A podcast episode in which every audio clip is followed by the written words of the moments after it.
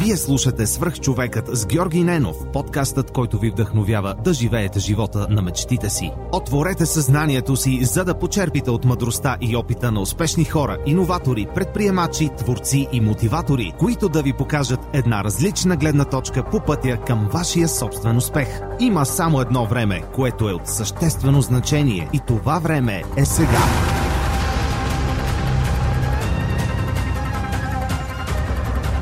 Здравейте, приятели! Преди да започне днешното интервю, искам да ви споделя един имейл, който получих наскоро от Иван Найденов. Здравей, Георги! Пише ти за първи път. Доста харесвам подкаста ти. Открих го преди половин година и съм много доволен от това. Във връзка с мобата ти за обратна връзка за книгите в Storytel, ти казвам, че благодарение на теб се запознах и абонирах за приложението. Много съм доволен, че за 3 месеца прочетох над 8 книги, което е супер. Никога нямаше да си ги купя или да отделя времето да ги чета. Това е серията Милениум от 6 книги, автобиографията на Ричард Брансън, както и Сапиенс, но Ювал Ноа Харари.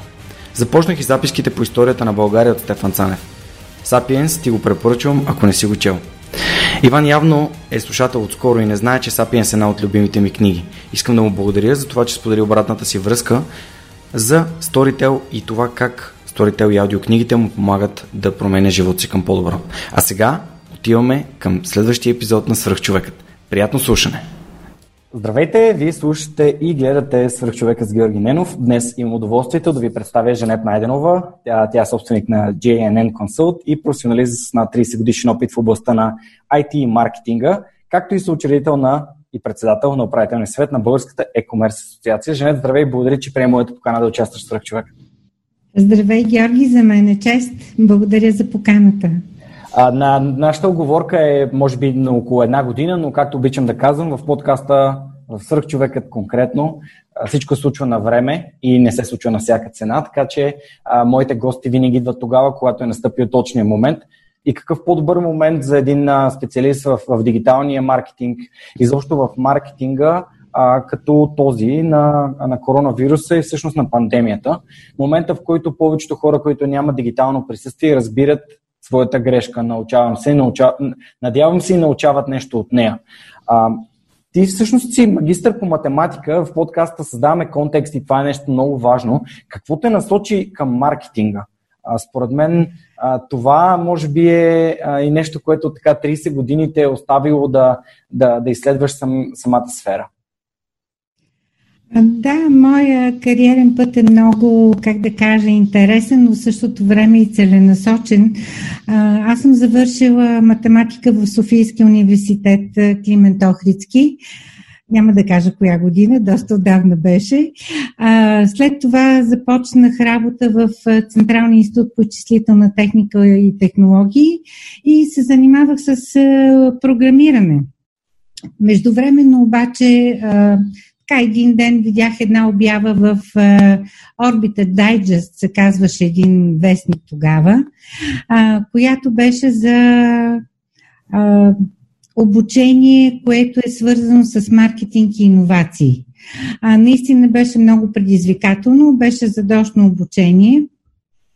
И така аз реших, че много хора могат да пишат програми в България, тъй като ние това правихме тогава в института, но малко хора са тези, които могат да кажат какви програми, как да бъдат структурирани, на кого да бъдат продадени, на кои пазари, за колко да бъдат продадени, какви са нуждите на бизнесите. И по този начин реших да съчетая познанието си за технологиите, защото аз се занимавам изключително много и с информационни технологии и познанието за маркетинга и иновациите. И така просто съчетах Маркетинга беше мое хоби. Много четях тогава чужда литература, тъй като в България нямаше много. Имаше една книга на а, професор Веселин Благоев «Маркетинга в примери и определения» и общо взето до там се изчерпваше литературата.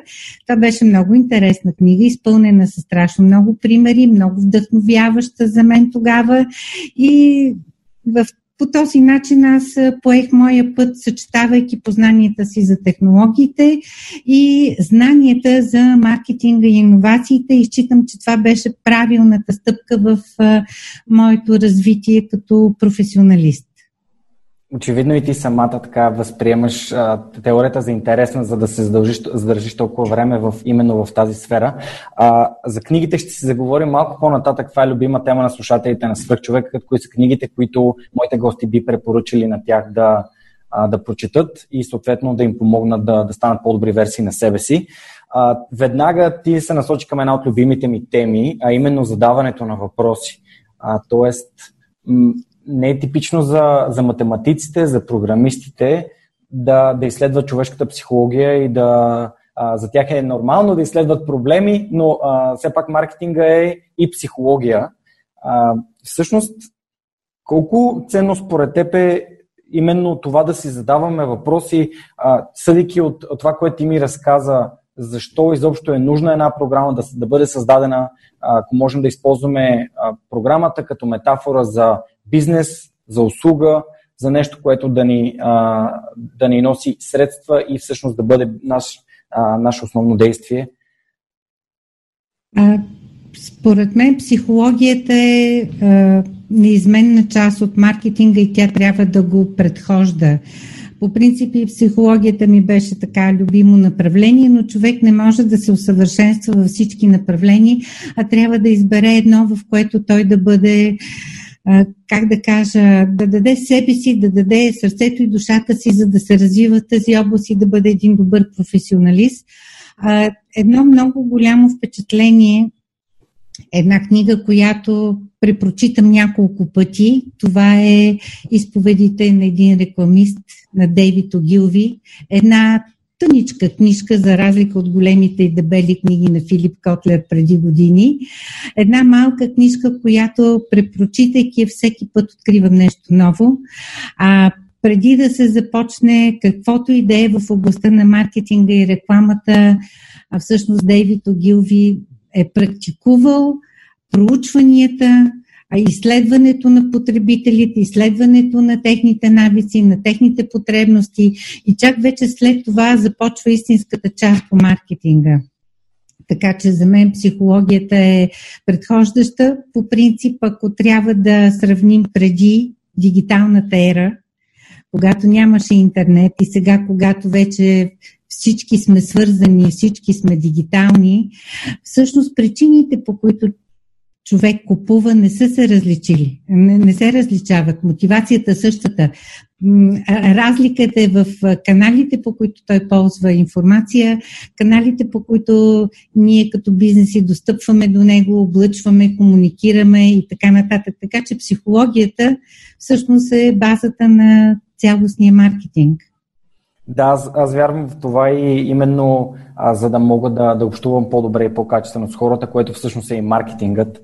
А, аз също задълбах малко в психологията, така че това е един съвет на моята практика, който ми е помогнал и би го споделил и с другите. Ето ти го потвърждаваш, че ако искаш да бъдеш добър в маркетинга, е хубаво да разбираш психологията.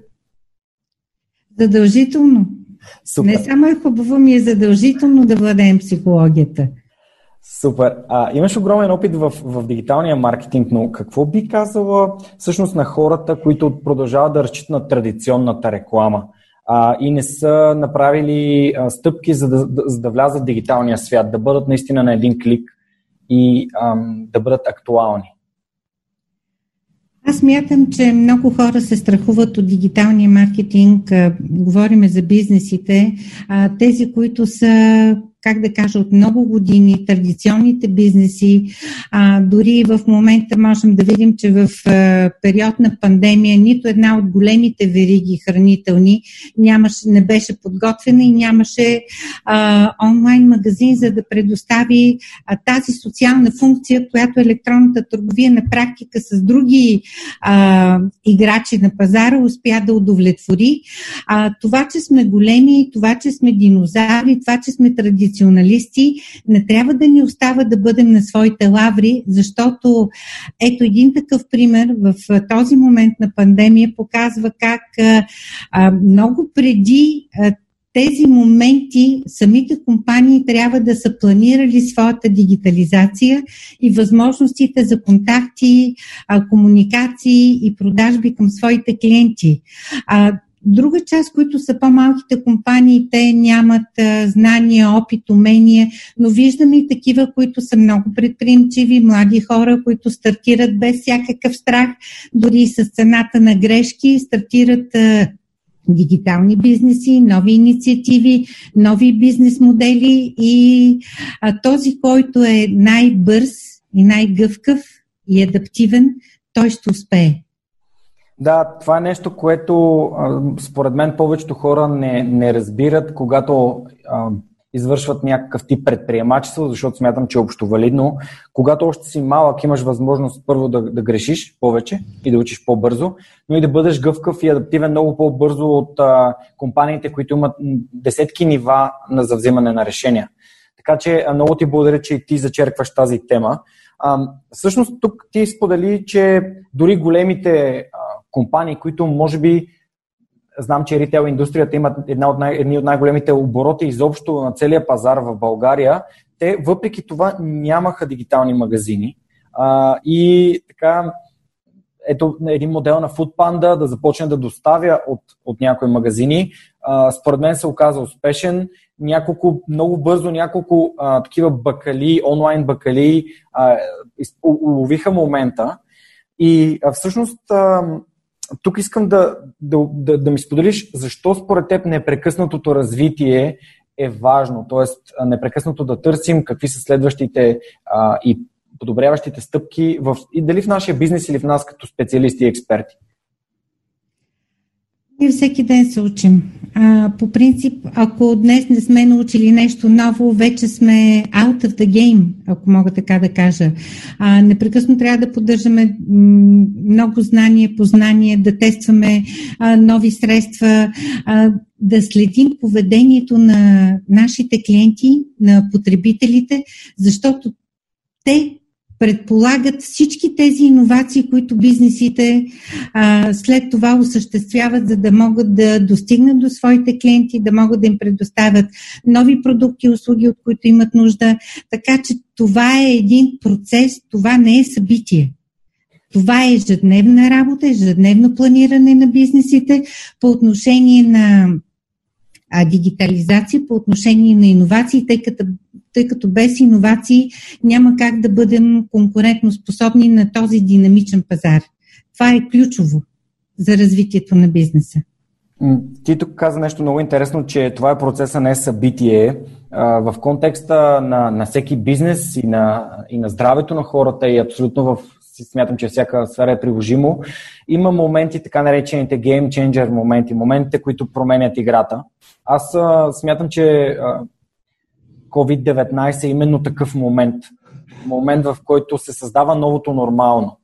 И ам, ти като човек, който е много по-голям специалист в, в маркетинга имаш много по-добър а, така, поглед над пазара, а, можеш ли да, да съпоставиш или да дадеш някакъв пример на това какво, какво правят бизнесите в момента и как, как е това по-различно от това, което правяха допреди февруари или март 2020 година?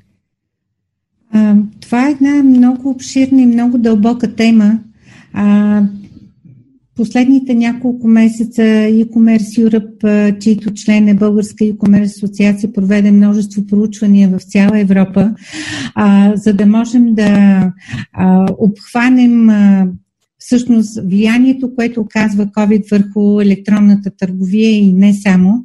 А, виждаме и бяхме свидетели на това как големи бизнеси с десетки офлайн обекти и един онлайн обект, е, онлайн магазин, всъщност останаха единствено да комуникират през онлайн магазина и да продават на своите клиенти, тъй като всички физически обекти бяха затворени заради изваредното положение. Виждате как за един ден на 13 март бяха затворени всички молове, големите физически обекти. И на практика тези компании, които години наред развиват онлайн търговията, да кажем един такъв пример, от 2007 година развиват онлайн магазина си, но той, например, като съотношение към целия обем, към момента преди пандемията е дава около 16% от целият този ритейл бизнес и няма как да очакваме за тези два месеца. Всъщност само онлайн магазина да компенсира останалите 84%. но виждаме ръст в определени продуктови онлайн категории, където всъщност значителна част от продажбите се увеличи, броя на поръчките се увеличиха, което разбира се пък предизвика промяна на бизнес процеси, за да могат да бъдат обработени повече поръчки на ден и доставени съответно до крайните клиенти. В този момент бих казала, че много от бизнесите, които бяха само офлайн, осъзнаха, че те на практика нямат бизнес. И започна един процес на стремеж, на бърз стремеж на офлайн бизнесите да излезат онлайн, но дигитализацията не се случва за една нощ. Тя има нужда от планиране, има нужда от промяна на бизнес процеси, има нужда от технологични познания, маркетинг познания, познания за потребителите. А, така че виждам един процес, който на практика а, COVID-19 ускори дигитализацията на компаниите, но това не означава, че те започнаха веднага да продават. Ще минат месеци, докато всъщност се развият каналите, докато стигнат посланията до клиентите. Най-добрият начин е първо да предупредят съществуващите си клиенти, да комуникират с съществуващите си клиенти, ако могат да ги да прехвърлят тази комуникация по каналите, които те ползват онлайн, Viber, чат, социални мрежи и по този начин всъщност да трансферират тази комуникация от чисто офлайн към онлайн среда, за да продължат да поддържат взаимоотношения с тях, което е ключово. Моето наблюдение е, че има доста, доста играчи на пазара, които, които оперират само с физически обекти, които имаха онлайн магазини, но по-скоро защото е модерно, а не защото те функционират напълно. И а, това всъщност, което ти казваш е прехвърляне на целия бизнес към а, нещо, което не, не е оптимизирано, няма система, няма хора, които отговарят за него достатъчно. А, и а, всъщност правилото на Парето 80-20, където 20% от оборота идва от няколко от техните физически магазини, изведнъж стана, а, че трябва да разчитат на нещо, което не е, а, така не е пригодено за, за, дори за натоварванията, които а, всъщност а, 21 век предизвиква в, в, в онлайн. А, ти всъщност се занимаваш с нещо много интересно като част от маркетинга, именно грила маркетинга. Можеш ли да разкажеш за, тъй като си сертифициран и магистър по темата, можеш ли да разкажеш с някои думи какво е това и как работи? А, това е една моя много голяма страст. Миналия век, чакайки на едно летище, а, за да имах трансокеански полет, а имах доста време и обикновено се отправям към зоната за списание, книги. Купувам си Architectural Digest, понеже това е едно от любимите ми списания, което не се намираше тогава тук в България. И се отправям към полицата с книги в самото магазинче и виждам една корица, която е абсолютно различна от всички останали. Тази корица привлече моето внимание и това беше първата книга, която си закупих Гирила маркетинг на Джей Конрад Левинсън. И от тогава това може би е било 90 трета, четвърта година. От тогава всъщност тази философия на маркетинга за мен се превръща в, една, в едно огромно желание да усъвършенствам този метод на и тази философия на маркетинга и да мога да споделям това знание с българските бизнеси, това са микро, малки и средни бизнеса. Виждам, че напоследък и големите корпоративни бизнеси използват тази философия. Всъщност идеята на този тип маркетинг възниква когато Джей Конрад Левинсън преподава на студентите си и един от студентите така плахо вдига ръка и казва, Джей, мога ли да те попитам нещо? И той казва, да. Ами, ние имаме страшно много идеи, обаче нямаме нали, пари за да рекламираме тези идеи. Има ли начин по който ние да осъществиме тези наши мечти и да реализираме този бизнес, тази бизнес идея, която искаме. И тогава Джей Конрад Левинсън казва, да, а, има има такава философия, която аз изповядвам и която би ви помогнала да развиете такъв тип бизнес. Това е герила маркетинг. А, тук в България виждам, че се превежда като партизански маркетинг, но смятам, че това не е правилно, защото гирила маркетинг това е трейдмарк и нито една търговска марка не трябва да се превежда на български, все едно да преведем Кока-Кола на български, което няма да е точно а, както е с а, търговските марки. И на практика той казва така, ако имате идея, имате желание, но нямате финансова възможност, значи вашия изход е вие да откриете малката група от хора, които имат нужда от този продукт или услуга, да съчетаете фокусирано цялото си а, внимание, комуникация, облъчване, а, обратна връзка с, този, с тези ваши потенциални клиенти.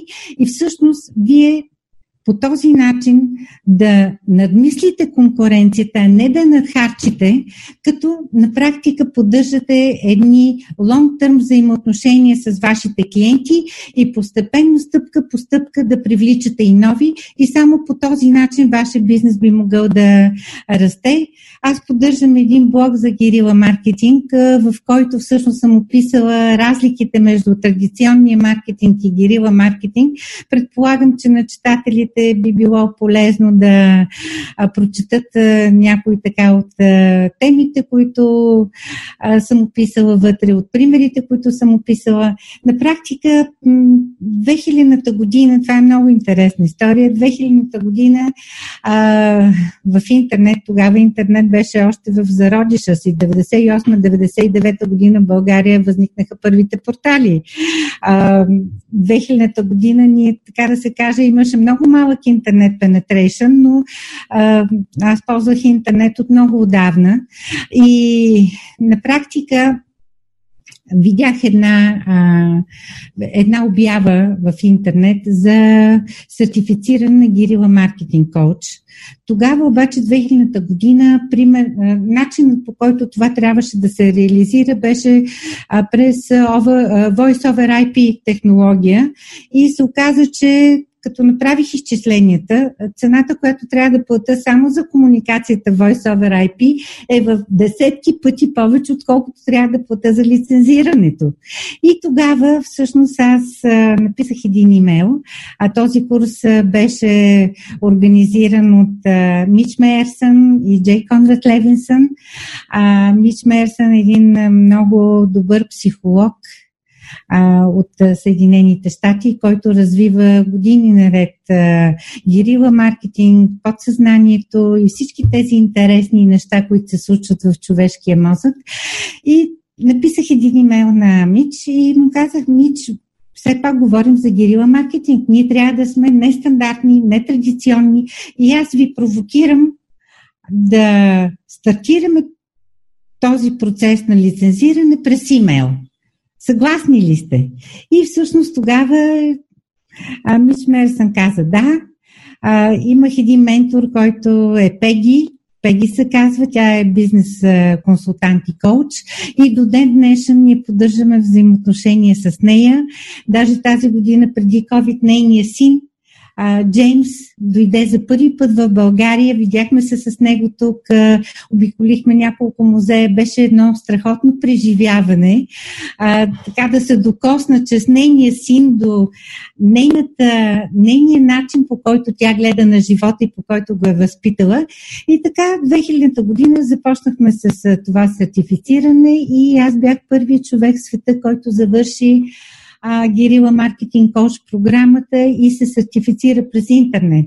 След това започнах да правя обучение в България на живо, на малки и среден бизнес, с самостоятелно и с, мои, и с мои партньори, като Твоя бизнес, писанието за малки и среден бизнес. Обикаляхме по страната, Пловдив, Бургас, Варна, Велико Търново, Русе, София. това беше някъде 2000, между 2004 и 2009 година. А, тези студенти, които, мога така да ги кажа, които тогава присъстваха на тези обучения, с тях поддържаме взаимоотношения до ден днешен. Много от тях са успешни собственици на бизнес, други са успешни менеджери в областта на маркетинга. Това е нещо, което наистина е много мотивиращо и много вдъхновяващо, а специално за мен, защото познанието не е за самия теб. Познанието е за да можеш да го споделиш, за да можеш да го предаваш и за да може да се ползва от хората, които имат желание да го приложат на практика. Така че това е една наистина философия на маркетинга, а всъщност за тези, които не са чували за Гирила Маркетинг и Джей Конрад Левинсън, единственото, което мога да кажа за Джей, а, за съжаление, той преди няколко години почина от левкемия, но продължавам да поддържам взаимоотношения с неговата съпруга. А, и в групите Гирила Маркетинг. Джей Конрад Левинсън, ако трябва да го опиша с един единствен пример, който е създал, той не е на Гирила маркетинг, но преди самата философия, а всъщност той е бил креатив директор в Лео Барнет компанията, когато той на практика е водещата личност, която а, а, управлява и насочва екипа, който е създал прочутата реклама Marlboro Men. Това е а, рекламата, която всъщност и до ден днешен се ползва от. А, свободния дух, а, а, ездача, който виждаме, също се сменя само образа на този мачо, който язди коня, но самата а, кампания, която, а, самата а, бранд реклама, която на практика комуникира свободата на духа е, и до ден днешен се ползва от е, големия бранд. Wow. А, така че това е Джей Конрад Левисън, човек с много творчество, с един невероятен английски. Книгите му са, написали, са написани на много висок английски, прекрасен, богат е, език.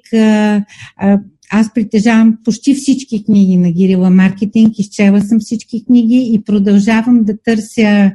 А, има хора по света, които продължават тази философия, а, които продължават да развиват Гирила Маркетинг по света. Е, един от тези хора беше Пол Ханли. За съжаление, той почина на 40 години, беше от Великобритания в една самолетна катастрофа. Той е пилотирал самолета тогава.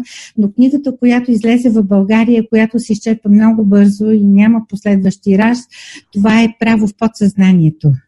Гирила маркетинг, право в подсъзнанието, фокусирано убеждаване за а, постигане на печалби за малки и среден бизнес, като тази книга е базирана изключително на а, познанието за подсъзнанието, влиянието, процесите в мозъка на човек и как хората подсъзнателно взимат решения.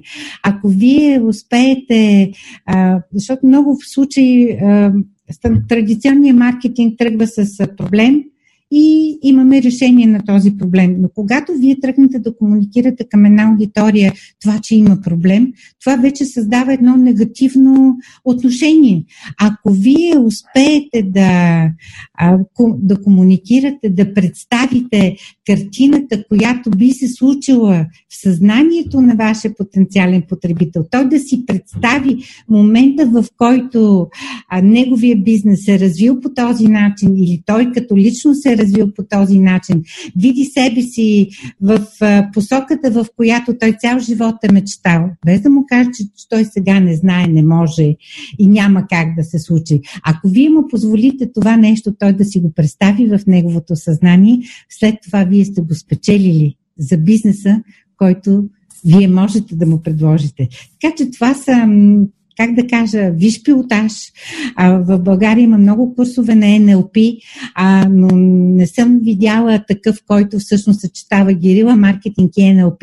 Може би това е едно предизвикателство с а, колегите, което бихме могли един ден да реализираме заедно. Може би като ми остане време, като се пенсионирам в здравия живот, бихме могли да направим един такъв курс за НЛП и гирила маркетинг, който наистина да бъде невероятно полезен за, за хората. Записвам се като доброволец, като NLP мастър. Чудесно, номер едно, Георги Ненов. Записан си. Понеже, защо го казвам? Защото всъщност тук ми направи впечатление нещо, в което изключително много вярвам и нещо, което съм си взел от Стивън Кови. А, именно а, проактивността като ключ към успеха, като ключ към намирането на решения, а не на оправдания. И тъй като ти сподели, че вместо да се жалваш, да, че това е, би било много скъпо за теб да участваш в този курс, ти си инициирала такъв тип комуникация, която най-вероятно си описала и как това нещо би могло да се случи, а дала си частично решение за, за, за това. Така че да намериш начин да се, да се сертифицираш и да научиш за тази методология, която очевидно уж случайно е попаднала в ръцете ти на, на летище а, години преди това.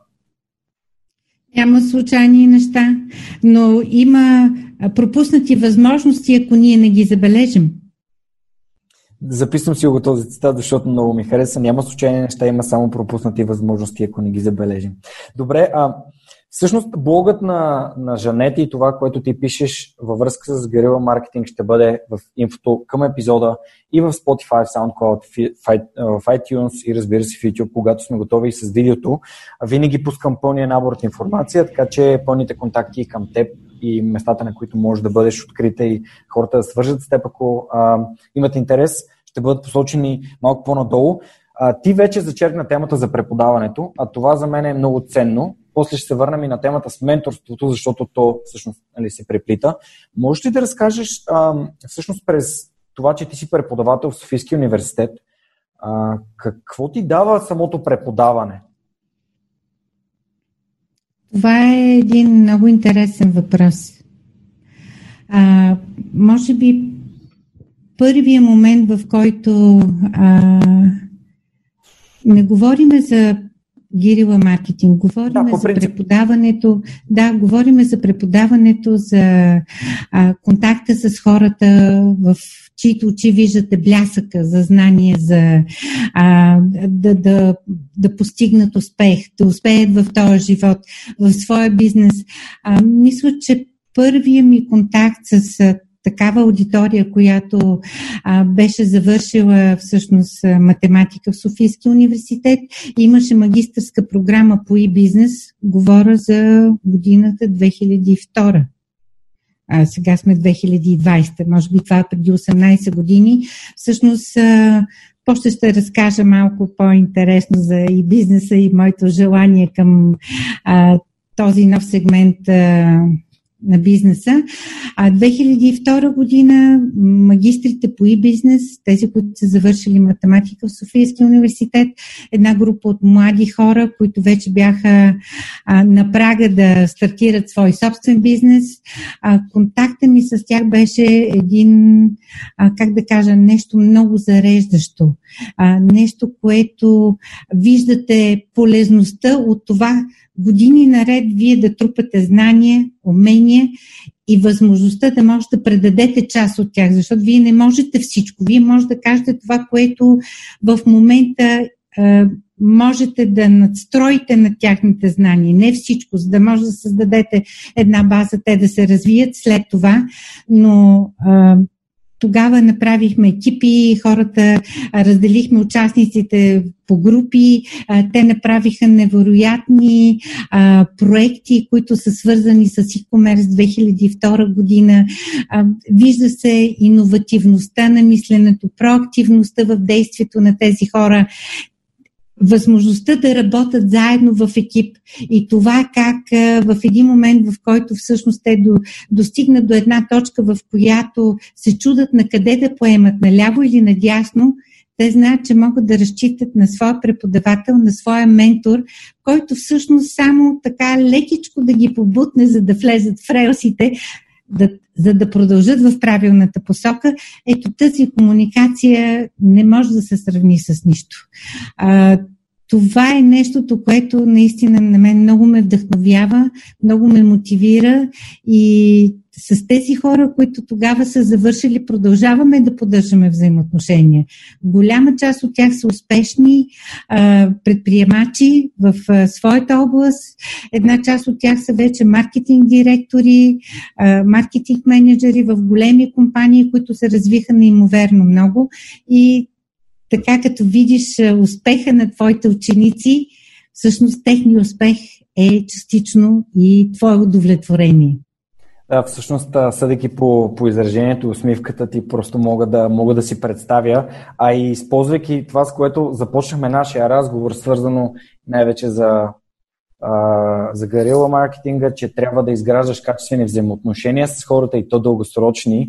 Очевидно това е частичка от теб, а ти няколко пъти сподели за, за това, че на местата си открила приятелства, а, е, очевидно нали, цен, имаш ценност семейство да и това да, да се обграждаш с такива прекрасни хора. И съответно, моят следващ въпрос е, а, твоите учители а, ли са хората, които вдъхновяват теб? Може ли да дадеш няколко пример на хора, от които черпиш ти вдъхновение като ученик?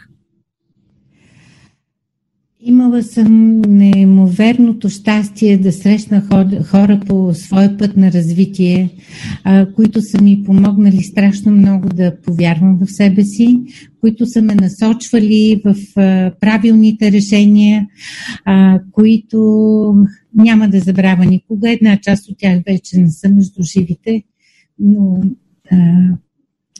един как да кажа, това е, това е нещо, което е за цял живот. Тази искра, която се получава между ментора и, и мен, това, което продължаваме да. Даже с един от тези случаи, всъщност Георги Захариев се казваше един от моите ментори, който почина преди няколко години, но сега в момента аз съм ментор на неговия син, а, който се казва а, Александър Захариев, а, който беше представител на Гартнер за България, след това на Форестър, един невероятно интелигентен, енергичен, амбициозен човек. А, как да кажа, това е един кръговрат. Вие получавате от един човек нещо, което е невероятно ценно за вас. Насока, а, а, подкрепа, разбиране. Понякога човек има нужда само от разбиране и той самия взима правилното решение. А, това е един кръговрат, който всъщност вие получавате, след това се опитвате вие да дадете същото, след това други хора го поемат и се получава една лавина от предаване на тази енергия и знания а, и вдъхновение на следващите след вас това е един много ценен процес. Безценен процес, бих казала. Така че това е което не мислих да, така от сърце да споделя. Да, мислих да те попитам за каква е ролята на учителя и ментора според теб, но мисля, че тук ти отговори абсолютно а, пълно и с, с сърцето си, ако искаш нещо да допълниш. Това беше един от въпросите. О, да. Аз съм имала страхотни преподаватели, а, много възискателни преподаватели. Аз съм завършила първо обикновена гимназия, преди да завърша Софийския университет математика. А, разбира се, ходила съм на курсове в Плодивския университет, докато съм била в гимназията, интересувала съм се от много други неща, но един, може би, от най-любимите, най-любимия ми предмет беше физиката. А, моят преподавател по физика е бил преподавател и на моя баща, Бог да го прости, госпожа Стефанова. Тя беше един невероятно, невероятен педагог. Един човек, който може би много малко хора практикуват този стил на работа, но още първия час, когато тя влезе да ни преподава и каза, нали, аз съм а, другарката Стефанова, това е нали, много отдавна, а, искам да сме наясно с няколко неща.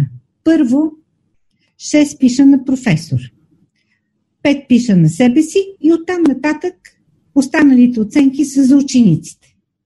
Тоест, за да достигнете до 5, трябва да знаете колкото мен. За да стигнете до 6, трябва да знаете колко професорите. И аз самата не знам до толкова. Така че нашата цел е вие да знаете и вие да се научите. И второ, ако днес съм ви изпитала, това не означава, че утре няма да ви изпитам пак. Тоест, тя искаше при нас да, а, да предаде постоянството. Това, че си изпитан, не означава, че трябва да си сега в момента, о, може би след един месец пак ще ме изпитат. Тя влизаше и казва, коя дата сме днес? И примерно 27 май. Така, 2 плюс 7, 9. Номер 9 на дъската. Така, 2 плюс 7 плюс 5, а, а, колко се пада? 14, 14, или да, 14 номер на дъската. Така, я от първия ред ти също излез. И дъската се разделяше на 6 равни части. И тя казва така да няма завоевателски стремежи. По една педа и три пръщчета на всеки се пада. И се почва от по целия материал. Няма какъв, какъв, е бил урока вчера, какъв е урока утре. А, забелязах обаче много хора от така двама-трима от нашия курс, от нашия клас, които искаха да изпъкнат. Хора, които някак си се чувстваха недооценени, те започнаха да четат следващия урок. И за да могат да бъдат по-активни, започнаха всъщност сами да се самообучават, за да вземат участие и да получат точки. Само, че този процес не беше правилен, защото а, това означава на изостяване на материала за следващия ден, и за следващия урок и всъщност госпожа Стефанова ги наказваше тези хора. Каза, аз това още не съм го предала. Вие няма как, нали, в момента да вземете участие. Така че, нека първо да предадем правилно нещата, вие да ги разберете правилно и след това да ги научите. Та тази жена беше така един от а, моите ментори, ако мога така да кажа, още от ученическите години и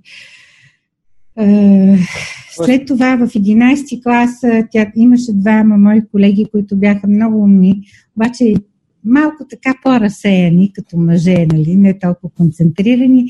Един ден тя ме викна на катедрата и каза, Жанет, той ясно ви каже, ти пише 6. Нали? Обаче, какво да правим с тия двама колеги. А тя пишеше примерно 3 с една редица от плюсове, 4 с една редица от минуси. При нея скалите беха огромни. И тогава аз си казах, нека да им дадем шанс. Нали, защото те знаят много повече от тези, които имат 5. И считам, че нали, като познание ние сме на едно ниво. Това, че не са последователни и са малко разсени, това може да е всъщност признак на, така се каже, по-голямо въображение, по-голяма креативност и по този начин да на практика в целия випуск тя остави три шестици, което може би е натъжило някои от хората, които имат петици, но това е един урок за цял живот. Да, очевидно. Който те учи на невероятна последователност. Аз съм от хората, на които всъщност нещата не се, а, не се случват just like that. Нали, късмета при мен не е водещо нещо, а при мен водещото е упорития труд. Целенасочен, постоянен, упорит труд. А, как, как, и мога казва... да кажа, че всяко нещо с много труд е постигнато. Да, както се казва, късметът е там, където възможността срещат подготовката, а и това, което ти ми сподели, всъщност много ми напомня за този цитат на Бенджамин Франклин, че ако се подготвяш да ако се провалиш да се подготвиш, се подготвяш да се провалиш. If you're failing to prepare, you're preparing to fail. Значи провала не е страшно нещо. Да, провала но... е урок. А същото и за предприемачите. Аз бих окоръжила много хората да стартират това, че първи път няма да успеят, втори път няма да успеят, трети път няма да успеят, да не ги отчаива. Да. Просто в момента, в който те намерят точния бизнес модел, и това, в което ще успеят. Те вече ще са се провалили няколко пъти и ще имат житейски опит, върху който да стъпят за следващия успех. Да, но в контекста на, на, на урока за госпожа Стефанова, всъщност ам, неподготвянето е равно на провал. И това може би е нещо, което аз така припознах в историята. Бъдете подготвени винаги а, а не толкова. Да, бъдете самия... винаги готови, да, да ви, из, да ви извикат на, на дъската. Защото бизнес е точно това. Значи, а, в момента четох много интервюта относно COVID-19 и ми направи впечатление, имаше примерно бизнеси, които казват, а, ние бяхме подготвени за неочакваното. Без а, дори някой да го е планирал. А, когато вие всъщност имате управление на риска, когато вие имате много години опит, когато вие имате иновативно мислене и а, работите в посока какво повече, по различен начин, по-удобен начин, а, по-удобно за нашите клиенти можем да предложим, вие на практика предвиждате момента, в който както видяхме COVID-19, на практика скъса взаимоотношенията на офлайн магазините с техните клиенти. Но ми направи впечатление, че има и такива бизнеси, за които всъщност това не се оказва фатал, фатален период от техния бизнес. Една част от тях са били подготвени. Едно от нещата, които ти сподели преди малко, а именно как менторите са ти помагали да повярваш в себе си, една от а, любимите ми теми в подкаста, защото а, за мен лично вярата в собствените възможности е нещо, което може да ти помогне да, да се пребориш почти с всякаква трудност. А, знам, че това не го носи всеки в себе си и изисква работа. При някои идва по-лесно, при други по-трудно. А колко важно е според теб човек да вярва в себе си и собствените си възможности? Ами, как да кажа, може би, съдейки по себе си, вярата в мен дойде доста по-късно. След като завърших Софийския университет, аз бях разпределена в Централния институт по числителна техника и технологии. Работих като програмист. В началото, така да се каже, нямах, имах много малък опит. Когато ние бяхме студенти, имаше няколко ейпала в факултета по математика и нямахме достъп до тях редовно. Общо взето нямахме условията, в които да се развиваме така, но аз съм започнала в област, в която наистина в секцията, в която бях разпределена, всички бяха по-големи от мен, по-знаещи, по-можещи. Аз бях най-малката, най-незнаещата и най-неможещата. А, когато още първи работен ден отидох при ръководител на секцията и казах, а, Румен се казваше той а, и се казва се още Румен, Румен, не дай ми нещо да правя, аз не мога да стоя така. И той натрупа една камара книги и вика, почваш да четеш. Викам, добре, почвам да чета. След това, а, една година по-късно, нали, малко по малко започнаха да ми предоставят определена работа, а, определени а, програмки, мънички, които да пише интерфейси най-различни, защото ние работихме на мейнфрейм машини, а, големи машини, операционни системи за големи машини, различни а, софтуери за тях. И след една година обявиха конкурс за научен сътрудник трета степен. И аз казах, аз ще се ява на този конкурс. И половината от секцията хора са чакали 5 години за такъв конкурс. И казаха, ма ти не можеш да се явиш, защото ние чакаме 5 години. А, обаче в този момент аз им казах, добре, нека всички да се явим и който успее и който даде най-добър резултат, нека да спечели мястото. Аз бях страшно мотивирана, бях много, много млада, много енергична, а, с много голямо желание да се развивам в тази област. И така, след няколко месеца се явихме на конкурс и аз го спечелих този конкурс. А, Бях много мотивирана да го спечела, много четох, не знам колко съм знаела тогава. След това започнаха различни проекти, тогава имаше ТНТМ, най-различни такива неща. И всъщност аз винаги съм била така проактивна да бъда включвана в такива проекти.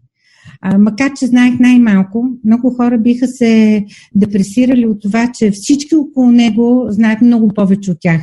Обаче аз видях една уникална възможност а, тогава мой ментор беше Надежда Червендинева, Бог да прости. Тази жена много ме е научила на това как да не се отказваме, как да се борим за това, което искаме да постигнем. Много ми е помагала като професионалист. И по този начин, всъщност, ако седиш и чакаш да дойде възможността, тя няма да дойде. Или ако имаш късмет, може да дойде. Но ако ти не се бориш за нея, просто ще се разминеш с възможността. Така че за мен това да бъдеш проактивен, да бъдеш последователен, да бъдеш постоянен, да бъдеш опори, да работиш много, а, на някои не им се, им се отдава по-лесно, но за мен това е формулата а, за успеха. Той в един момент просто едно... те удовлетворява. Това, което всъщност ти постигаш, те удовлетворява. Много интересно, се едно ми четеш от листа с въпросите. Ще да те питам, това ли е твоята формула за успех? Да ти така си завърши изречението. А, добре. Еми, да, това е моята формула за успех. Проактивност, много работа, много само мотивация. Значи, ако ти не се самомотивираш, да чакаш някой друг да те мотивира, според да. мен е аз вярвам също, също във вътрешната не е достатъчно. мотивация. Вярвам във вътрешната да. мотивация. Това според мен е нещо, което работи. Добре, а всъщност, понеже вече над 40 минути си говорим е толкова, толкова а, сладко и наистина мисля, че ако се опитваме да се съберем в час 15 минути, е много трудно, но а, искам още няколко въпроса да ти задам. Първо, да ни разкажеш за, всъщност за Българската e-commerce асоциация, какво представлява тя, а кога, кога се роди изобщо идеята в, в, в, в твоята глава и на, на другите създатели и с какво се занимавате? Как тя може да бъде полезна на хората, които са търговци в дигиталния свят? Ами, аз може би ще започна и малко по-отрано, защото преди Българска e-commerce асоциация имаш още две асоциации или три, в които така активно съм имала възможността да се включа. Първата беше от 2005 до 2007 година. Това беше Българска веб асоциация, която беше създадена преди аз да се присъединя към нея, но тогава имах възможността да ми гласуват доверие и да ме изберат за председател на тази Българска e-commerce асоциация. По принцип аз съм от хората, които обичат да дават които дават със желание, свободно време, знание, умение, за да развиват обществено значими каузи. Следващата асоциация, която създадохме, беше Я България 2009 година. Тогава всъщност пете големи пъблишера в България и така лично, може би най-голяма заслуга за тази инициатива беше на Владо Жеглов, който беше всъщност собственика на Дирбеге и сме добри приятели тези пет пъблишера се събират и всъщност трябваше някой, който да може би по-независим по-независимо лице, което да обедини пъблишерите, защото те всъщност имат и конкурентни интереси. А, да обединиш конкуренцията е една голяма стъпка напред. И тогава всъщност а, имах честа да ме изберат за председател на Я България и да основем асоциацията и така от 2009 до 2014 година, а, така заедно и с колеги, които развивахме а, Я България, мисля, че създадохме една основа, на, над която в момента организацията се надгражда а, и вече има така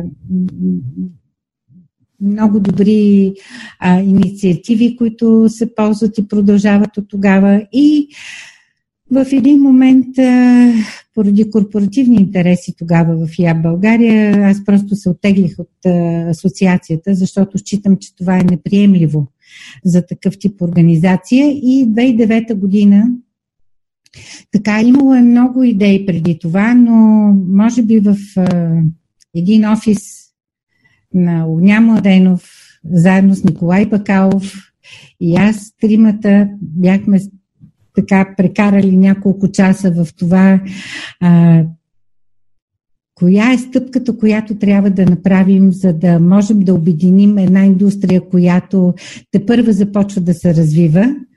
А, и 2017 година, всъщност още с а, а, още пет а, учредителя, а, ние създадохме а, Българска e-commerce асоциация, бяхме само 8 члена в началото, като а, тогава това, което ни обединяваше, бяха общите проблеми. Пазара беше доста малък, но проблемите бяха много големи по отношение на законодателната база, по отношение на закона за защита на потребителите, по отношение на това да се изгради доверие между а, онлайн потребителите, онлайн купувачите и самата индустрия. И така Март месец всъщност бяхме регистрирани, няколко месеца отне този процес заради множество бюрокрации, административни изисквания и накрая всъщност основахме тази асоциация, като основната ни цел, няколко основни цели бяхме си поставили. Първата е да можем да лобираме за интересите на бранша и да участваме в процеса на създаване на законодателната рамка, процеса на имплементиране на европейската законодателна рамка в България и да можем по някакъв начин да създадем да участваме в процеса на създаване на по-благоприятна бизнес среда за развиване на тази нова индустрия. Другото като цел беше да нямаше данни за пазара, а, поставихме си за цел да а, извършваме проучвания, да можем да публикуваме данни за пазара, да публикуваме трендове. Така се роди идеята за паспорт на e-commerce индустрията в България и сега в момента предстои четвъртото издание. Това е една безплатна книжка, първо, която беше в печатен вид, сега вече ще издадем и в електронен вид за свободен даунлоад. А, обучение на кадрите за e-commerce, тъй като а, самите университети не бяха подготвени за, за да създават кадри. А, сега вече виждаме симбиоза между а, университетите, между асоциацията, между e-commerce Success Foundation. А, имаме една специална програма, в която Българска e-commerce асоциация партнира с e-commerce Success Foundation и с Стопанския факултет на Софийския университет. Това е инициативата e-commerce Success а, чието мото и основна мисия е как да успееш без да напускаш България. А, тук а, имаме много самишленици, които подкрепят идеята. Студиото, в което се намирам в момента е на e-commerce Success Foundation и е изградено с а, а, донорство на няколко компании, които повярваха в идеята, а, да обучаваме бизнеса, а не само кадрите, за бизнеса, да обучаваме собствениците на бизнес, а как да, да са готови, как да планират дигиталната трансформация, как да излезат онлайн в полето на B2C и B2B e-commerce бизнеса. Считаме, че а, е наистина една голяма мисия за тази а, инициатива и а, много полезна, тъй като още от първото издание вече имаме някъде около 75% на завършилите а, в а, самия курс, а то е най-пълната програма за e-commerce в България, който е съвместно с Стопанския университет и фундацията и асоциацията. А, тези хора имат собствен успешен бизнес в момента. В момента приключваме второто издание на e-commerce Success.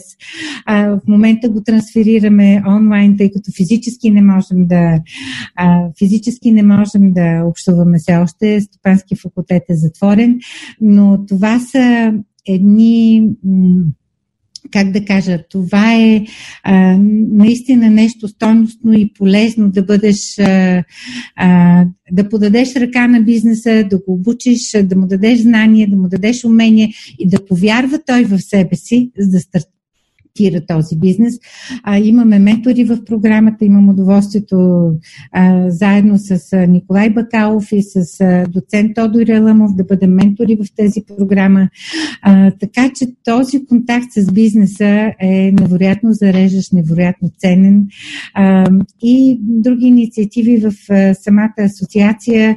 А, в момента на COVID всичко вече бяха планирани редица обучения, които са регионални обучения за e-commerce, физически, а, други инициативи, които са и така нататък. И всъщност в един момент идеята да се реализира e-commerce Success Night Talk беше едно успешно начинание. Тази идея беше на Николай Бакалов от e-commerce Success Foundation, където Българска e-commerce асоциация е ексклюзивен партньор, браншови партньор и ние един път седмично от 8 вечерта, обикновено в петък, се срещаме с зрителите и всъщност говорим за e-commerce за рестарт на e-commerce, B2C, B2B, а, с а, невероятно много практици от а, бранша, които разказват, разказват за успешни примери, споделят практики,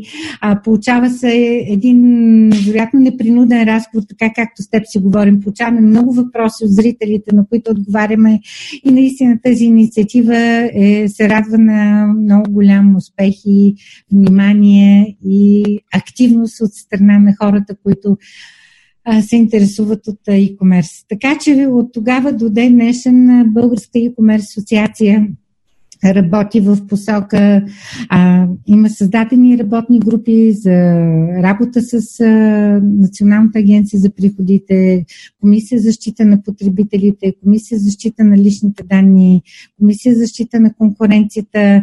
Общо взето работим съвместно с а, законодателните органи, опитваме се доколкото ни е възможно, защото не винаги можем да успеем, но все пак си струва да опитаме а, да създадем условия за и бизнеса, така че а, средата за него да бъде благоприятна и а, ако не ни помага държавата, поне много да не ни пречи, за да може да се развиваме.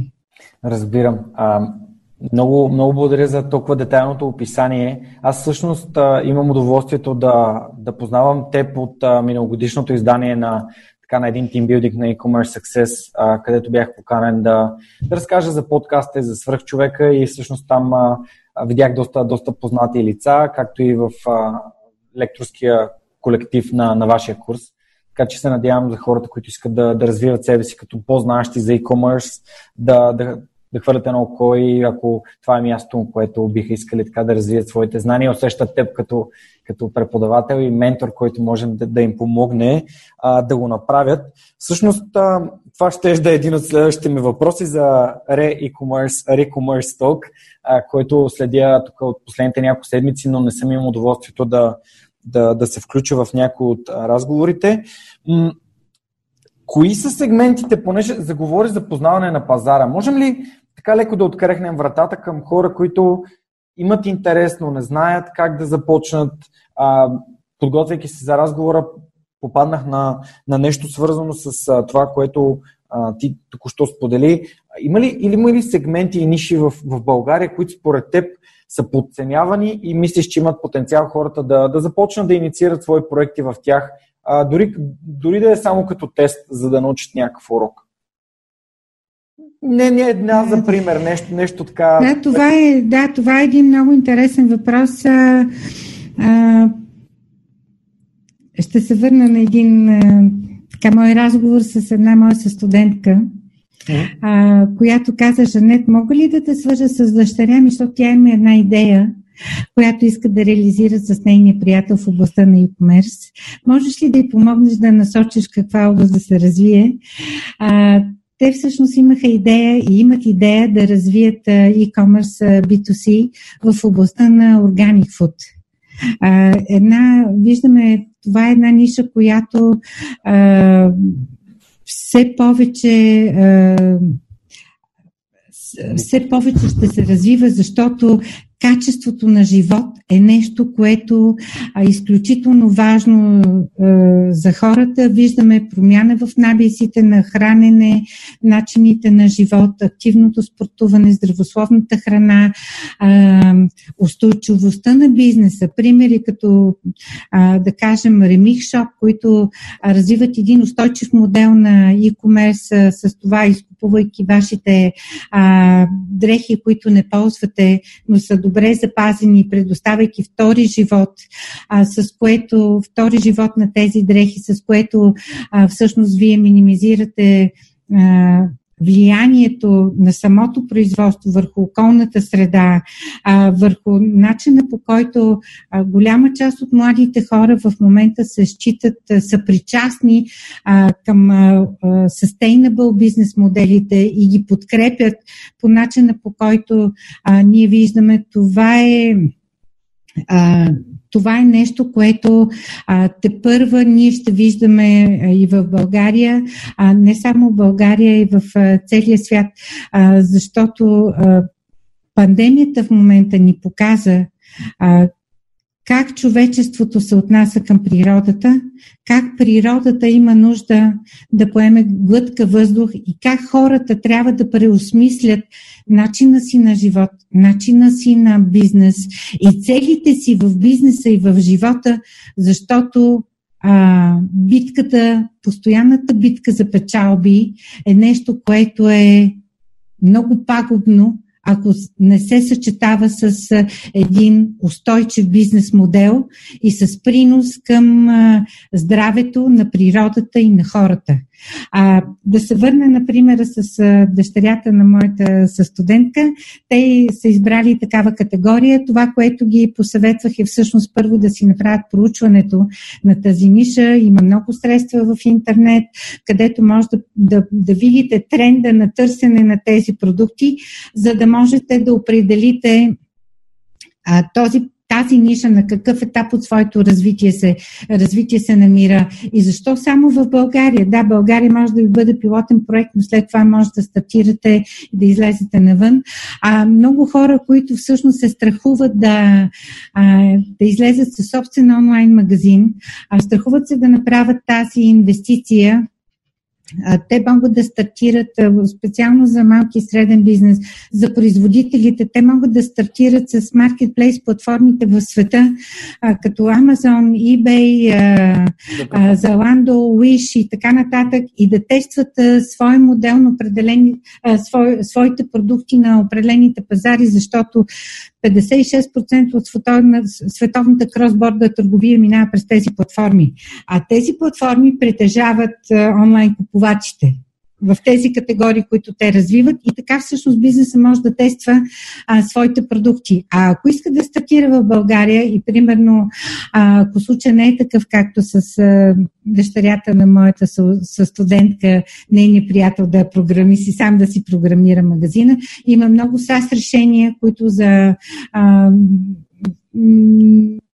неимоверно бързо време ще ви позволят вие да валидирате идеята, дали този продукт на този пазар, по начина по който вие го маркетирате, има бъдеще и чак тогава вече да може да планирате стъпка по стъпка развитието си, вече друго ниво на електронен магазин, други комуникации, други интеграции, маркетинг и така нататък. Така че аз окоръжавам всеки, който има който дори няма увереността, но има желанието да стартира, да се запише и за програмата e-commerce Success, за да може да участва в YouTube канала на e-commerce Success Foundation. Има страшно много безплатни видеа, които са по темите за създаване на онлайн магазин, SEO оптимизация, маркетинг средства, маркетинг канали, контент и всичко, което е свързано с маркетинга на продуктите, услугите в съвременната среда. Така че има много, много източници на информация и възможност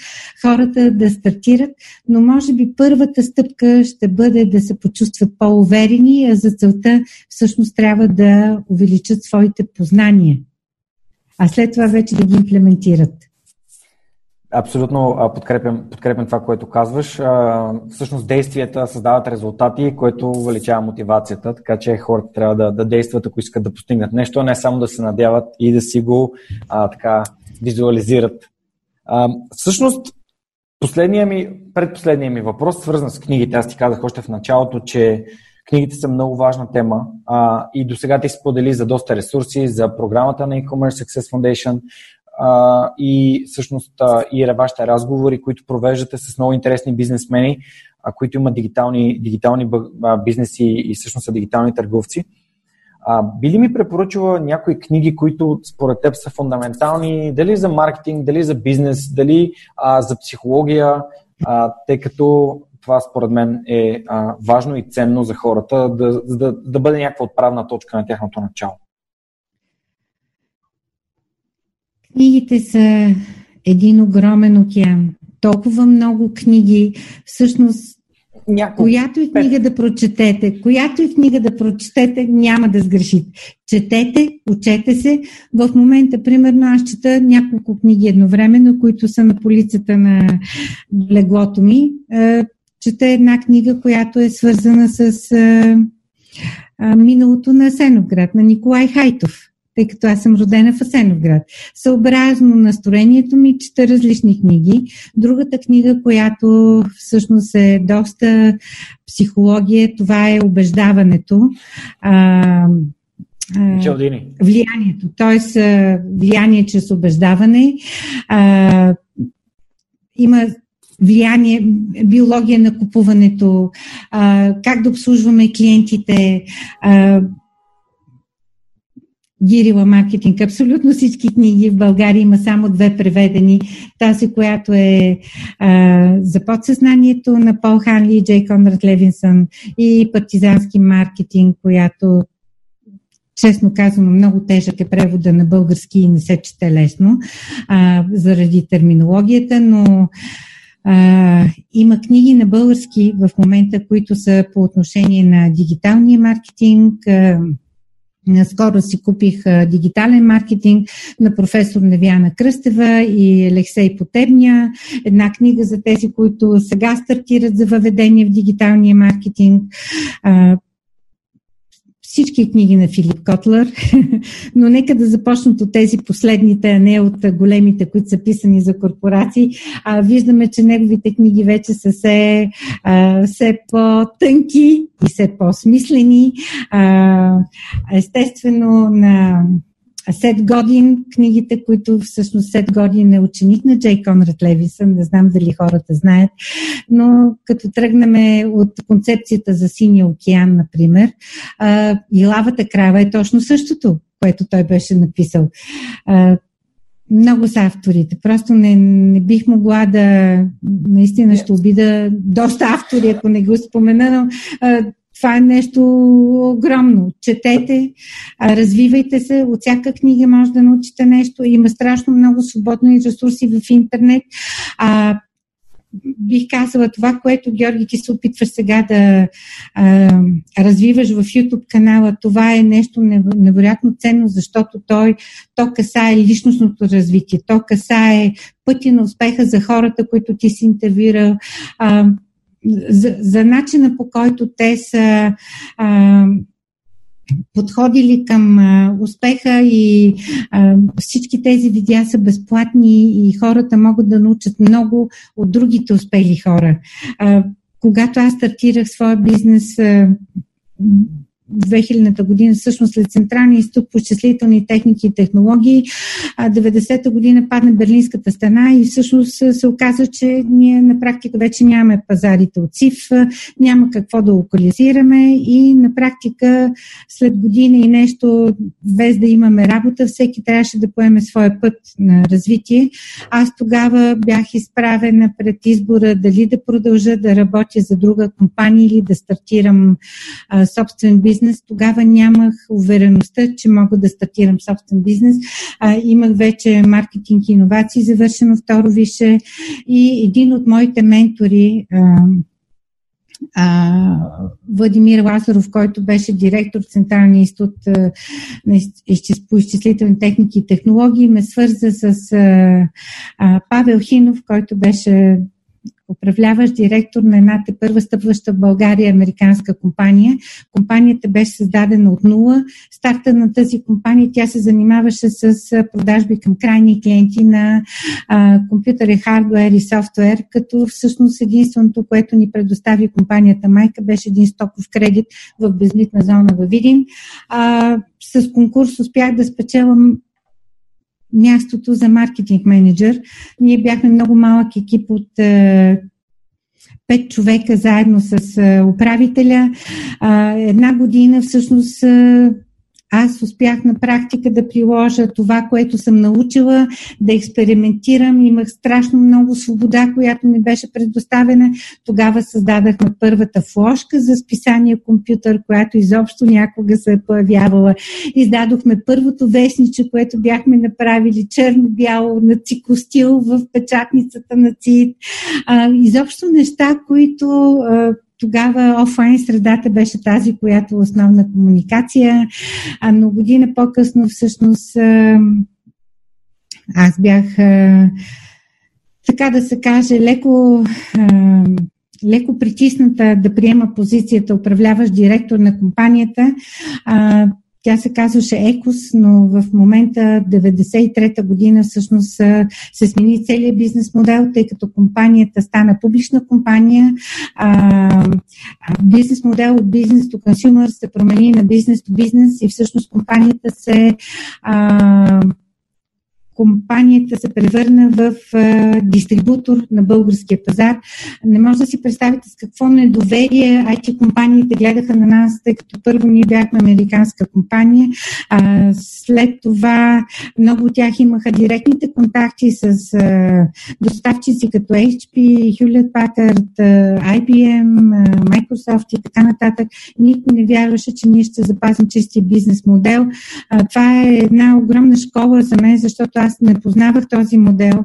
А, аз трябваше да знам не само маркетинг, ми трябваше human resources, логистика, логистика, финанси, всичко, което касае създаването на един такъв огромен бизнес. Пътувала съм из цялата страна, за да спечела IT компаниите като наши партньори, дилъри, предоставили сме възможности, които а, те допреди това не са имали възможност да имат, примерно, отложени плащания, кредит за големи сделки и така нататък. Имала съм много ментори в областта на примерно в банката, която бяхме, Ценка Петкова, която сега е в Райфайзен банк, това е един човек, който страшно много ми е помогнал в областта на банковото дело, финансите и различните начини за финансиране на бизнеса. Аз бях тогава само на 29 или 30 години, когато станах управител и бях жена. В целия свят нямаше в нашето поделение жена и то толкова млада да бъде управител на такава компания. Пет години бях управител на компанията. Ние станахме дистрибутор номер едно на български пазар с едно балансирано портфолио от софтуер и хардуер. Всички мислеха, че сме луди да предлагаме софтуер тогава, но това е всъщност, виждаме, че било едно много дълновидно решение след това бях промотиран на позиция маркетинг менеджер за Източна Европа и година по-късно маркетинг, channel маркетинг директор за Европа, Африка и Близки изток. И а, тъй като компанията беше публична, растеше невероятно много, но главно а, разбира се, добиваше финансиране от лансиране на нови акции когато закупиш компания в една или две компании на един пазар, това не означава, че а, сумарния оборот и печалба ще бъдат адекватни на сумата от трите, защото има препокриване на клиентска база при покриване на продуктови групи и канали и всъщност компанията растеше неимоверно бързо. Тя взе 364-та позиция в Fortune 500 на компаниите, но в един момент всъщност Ани Пешер спаднаха, очакванията на акционерите всъщност не бяха удовлетворени и виждаме един пример как на световна компания на всички континенти а, за по-малко от година разпродаде всички поделения в света и всъщност вече не съществуваше такава компания. И тогава всъщност аз реших да се върна в България, тъй като повечето време пътувах, разбира се, по света. А, реших да се върна в България и да създам своята компания GNM Consult 2000 година. Изчаках да завършат всички процедури а, с а, CHS Electronics, където бях и стартирах всъщност а, мой собствен бизнес. Моя баща много ме окоръжи тогава. А, Бог да го прости, той почина същата година, но считам, че беше правилно решение. А, ти имаш наистина огромен опит в, не само в чисто в маркетинга, ми в управлението и в създаването на бизнеси, предприемчивостта и в това да споделяш.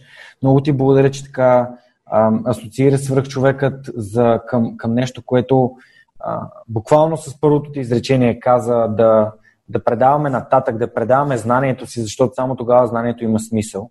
И, и изключително много ти благодаря за, за, за, за, за това лично споделяне, за, за, тази, нали, за тази вяра и окоръжаване, което си получила не само от менторите и учителите си, а и от, а, и от твоя баща. Аз си спомням преди две години, когато се върнах а, от голяма корпоративна кариера извън България а, и казах на баща ми, аз трябва да работя за себе си. Това е, това е моя, моя път. Няма как по друг начин да, да стана как да кажа, финансово свободен и той ми каза, сине, много се радвам, че си научил този урок на 30 години, така че един паралел към, към, и към твоя баща и, и се радвам, че, че така си, си създал увереността в себе си. Ето днес, 30 години по-късно си говорим и ти непрекъснато споделяш от своите знания и време и внимание, за което съм ти изключително благодарен, Жанет.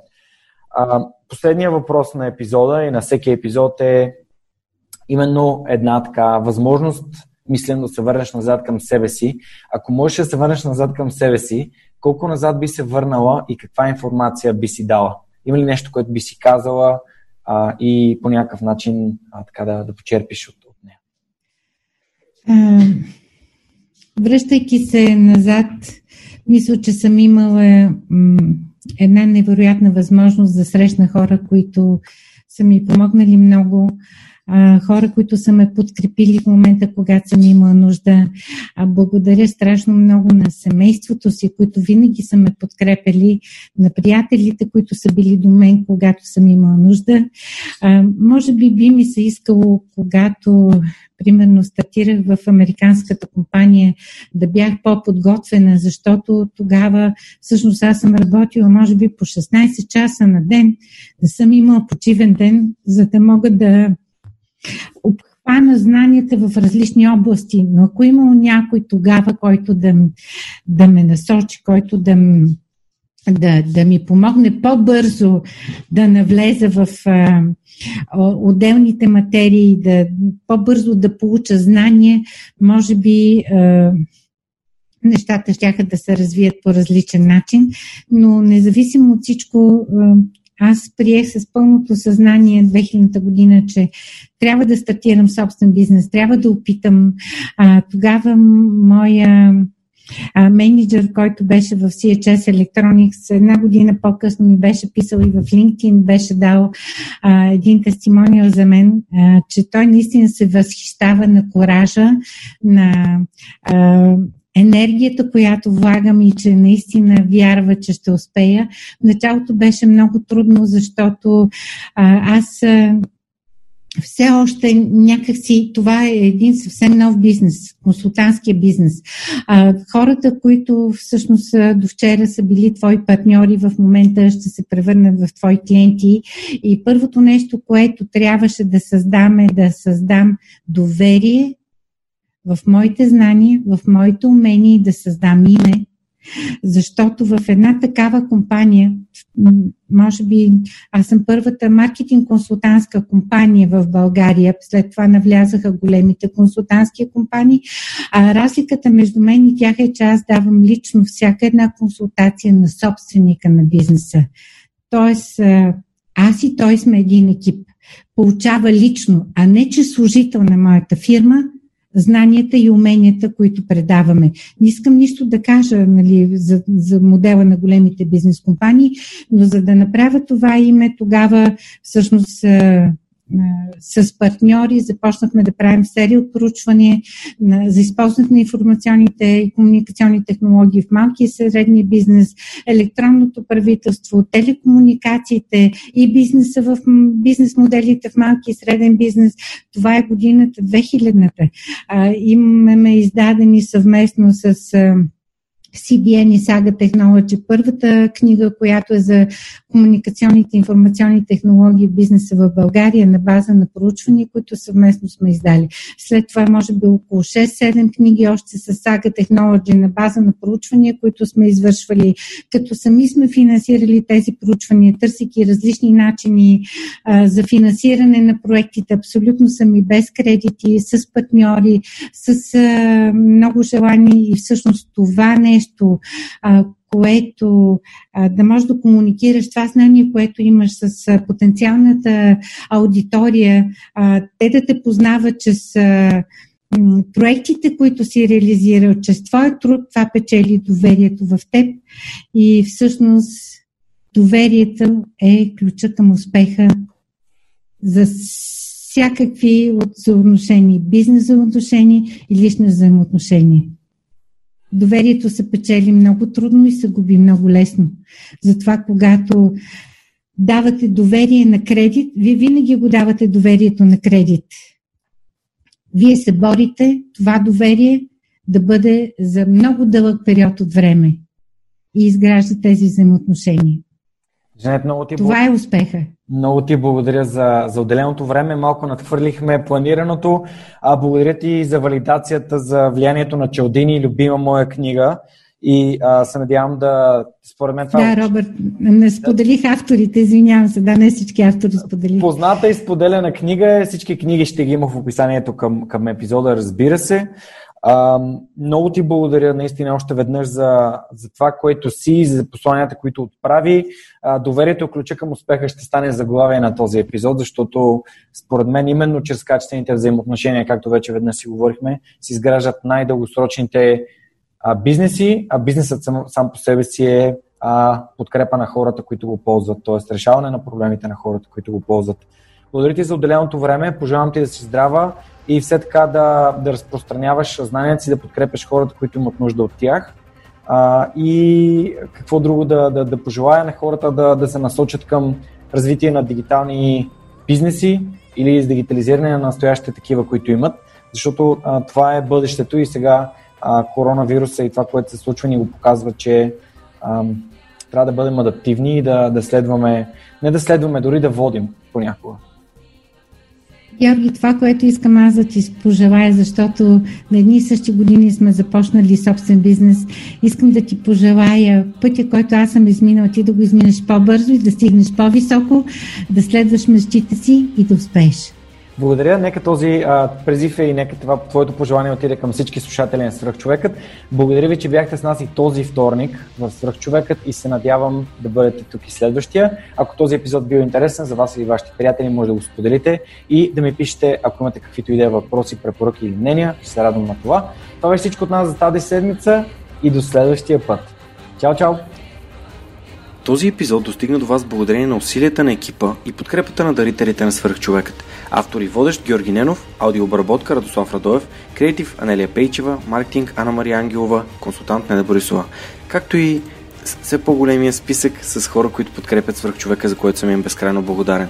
Георги Малчев, Симона Дакова, Павлина Маринова, Ивайло Кенов, Даниел Гочев, Йордан Димитров, Христо Христов, Теодора Георгиева, Ясен Михайлов, Любомир Киров, Ралица Куманова, Анна Андонова, Емин Мола Ахмед, Ивайло Христов, Атанас Деневски, Марин Митев, Николай Василев, Александър Силгиджиан, Емилиан Николов, Нели Димитрова, Енчо Боев, Андрей Грозданов, Димитър Парушев, Джанер Кафеджи, Маргарита Труанска, Йордан Василев, Райко Гарков, Александър Гейне, Живко Тодоров, Борислав Сандев, Галин Стефанов, Деница Димитрова, Атанас Атанасов, Бисер Вълов, Мария Дилова, Християн Стоилков, Даниел Гошев, Яни Джуров, Богомила Трайкова, Асен Цветков, Яна Петрова, Георги Генов, Юлиана Андреева, Мирослав Желещев, Иван Игнатов, Радислав Данев, Катерина Апостолова, Коста Атанасов, Боряна Георгиева, Надежда Гешева, Ивайло Янков, Ивайло Стефанов, Тодор Петков, Константин Спасов, Невена Пеева Тодорова, Силвина Форнаджиева, Борислав Дончев, Павлина Андонова Иванова, Цвети Тотева, Камен Стойков, Радослав Георгиев, Помен Иванов, Лиляна Берон, Христо Бакалов, Кирил Юнаков, Пламенка Матева, Кристиян Михайлов, Ели Спасова, Александър Гиновски, Мирослав Моравски, Николай Маринов, Никола Томов, Георги Ордонов, Александър Куманов, Евелина Костадинова, Мирослав Филков, Мартин Ангелов, Даниил Петков, Стани Цветанова, Румен Митев, Нетко Христов, Иван Белчев, Синди Стефанова, Марин Петков и Мартина Георгиева. Хора, благодаря ви. Напомням, че в момента в който станем 100, ще си направим едно огромно парти, за да го отпразнуваме. Всичко най-хубаво за тази седмица и до скоро. Чао!